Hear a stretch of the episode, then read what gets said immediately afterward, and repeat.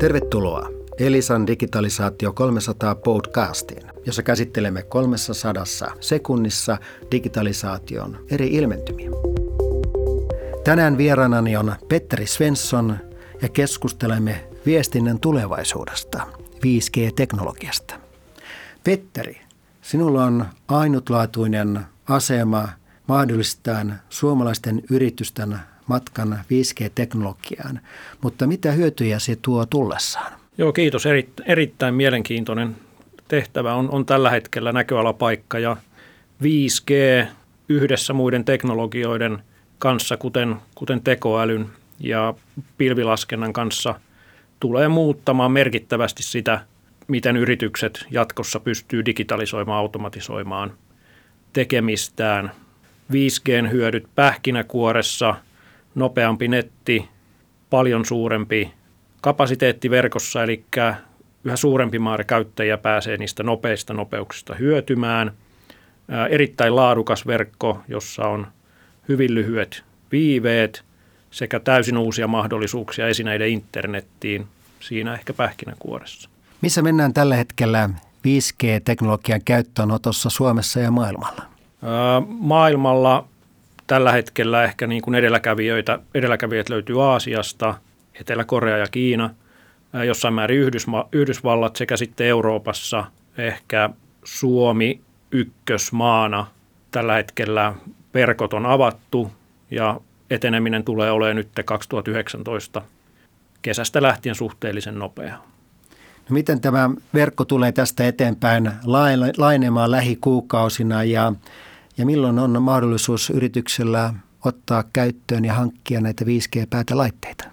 5G-päätelaitteita pääsee hankkimaan käytännössä tulevasta kesästä lähtien.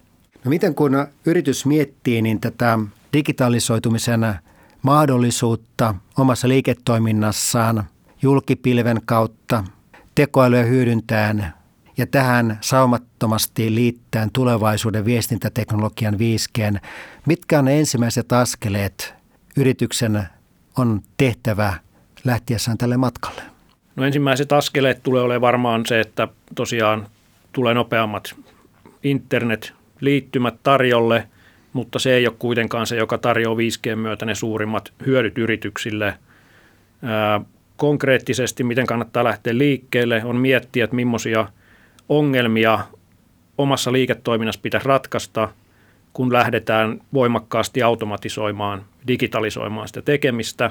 Sen jälkeen yhdessä asiantuntijoiden, esimerkiksi Elisan asiantuntijoiden kanssa, konkretisoidaan sitten, että mikä se olisi se polku eteenpäin, millä sillä ratkaisulla ja palvelulla lähdetään sitä hommaa viemään eteenpäin ja harjoittelemaan, koska 5G myötä ei tule mitään valmisratkaisua siitä, että miten yrityksen tekeminen automatisoidaan. Se pitää lähteä kokeilemaan, kuten aikanaan kun internet tuli, että mitä se sitten omalle liiketoiminnalle tarkoittaa.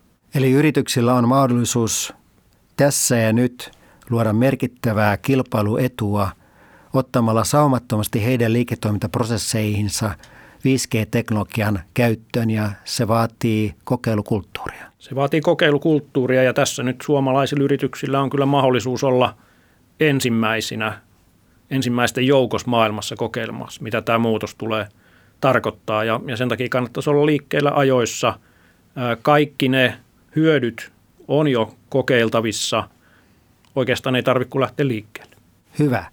Miten sinä näet, että se 5G tulee muuttamaan myös laajemmin ihmisten käyttäytymistä ja palveluiden käyttöä? Miten se esimerkiksi tulee muuttamaan niin sillä kodissa, niin vaikkapa sen perheen elämää lähitulevaisuudessa? No kyllä se tulee monella lailla varmaan muuttumaan. 5G:hän tulee mahdollistaa täysin uudenlaisia palveluita, nykyistenkin palveluiden täysin uudenlaisen käyttökokeman. Videopalvelut, suoratoistopalvelut tulee entisestään kehittymään, pelaaminen tulee ehkä siirtymään vielä enemmän tämmöisestä laitteen tuijottamisesta siihen, että ollaan siellä pelin sisällä, hyödynnetään virtuaalitodellisuutta, joka tuo tietysti täydellä uusilaisia kulmia sitten tähän kuluttajakäyttäytymiseen sekä paljon uusia palveluita, joista meitä kukaan ei vielä tiedä, kuten ei tiedetty 5-10 vuotta sitten, mitä 4G myötä tulee mahdolliseksi. Kiitos Petteri. Keskustelimme tänään 5G-teknologiasta, sen tulevaisuuden mahdollisuuksista ja lisää tietoa löytyy osoitteesta elisa.fi yritykselle. Seuraavassa jaksossa aiheenamme on älykäs verkko. Kiitoksia.